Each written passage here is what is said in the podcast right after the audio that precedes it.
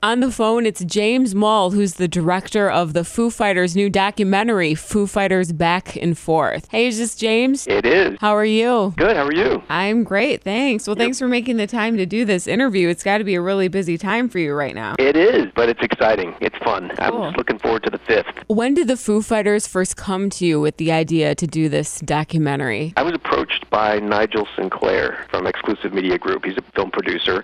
And they wanted to meet with me after seeing a film that I had made, of all things, on a completely different subject uh, about the daughter of a Nazi perpetrator. So it was a very serious movie. And they asked what I wanted to do next.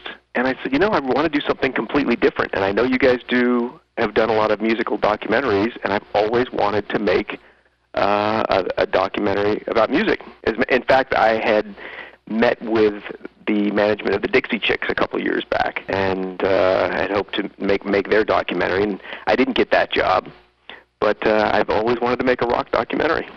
So next thing you know, they set me up on a meeting with Dave Grohl, and one thing led to another, and I'm suddenly shooting a movie about the Foo Fighters, which is great. He asked me, he said, "Do you like the Foo Fighters?" And I'm like, "Well, who?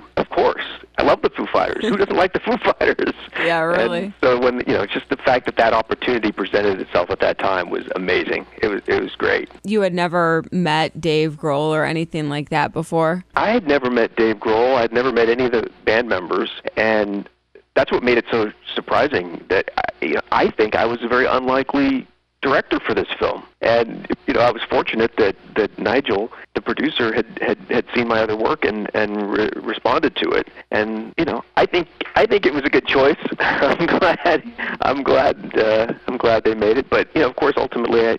I did have to meet with Dave, and I, I think the the decision probably.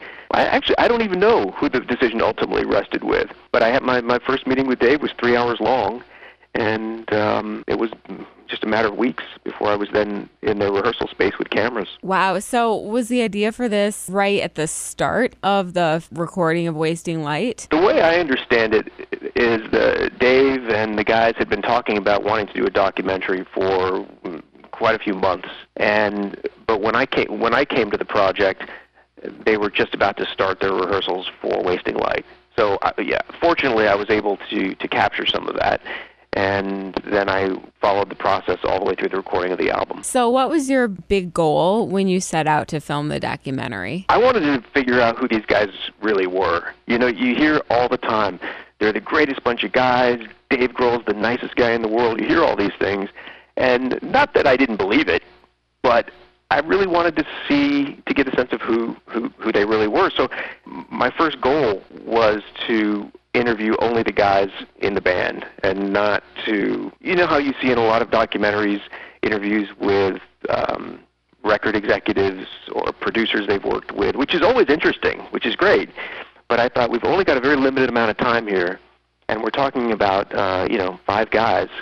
So they wouldn't have very much screen time if we interviewed a lot of other people. So I just really wanted to spend time doing extensive interviews, extensive interviews with each one of them, and getting to know who they are. And I think we accomplished that. They were very open in during the interviews and willing to talk about anything. And nothing was off limits. I didn't come into it, you know, with with Dave or anybody saying, "Okay, but I'm not going to talk about this or that or whatever."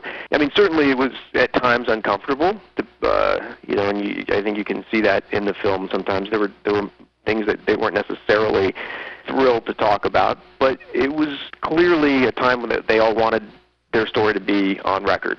And so as a result, it was uh, they were very open during the interviews. Cannot wait. Well, thanks again so much for chatting today. I really enjoyed it. Hey, it was my pleasure.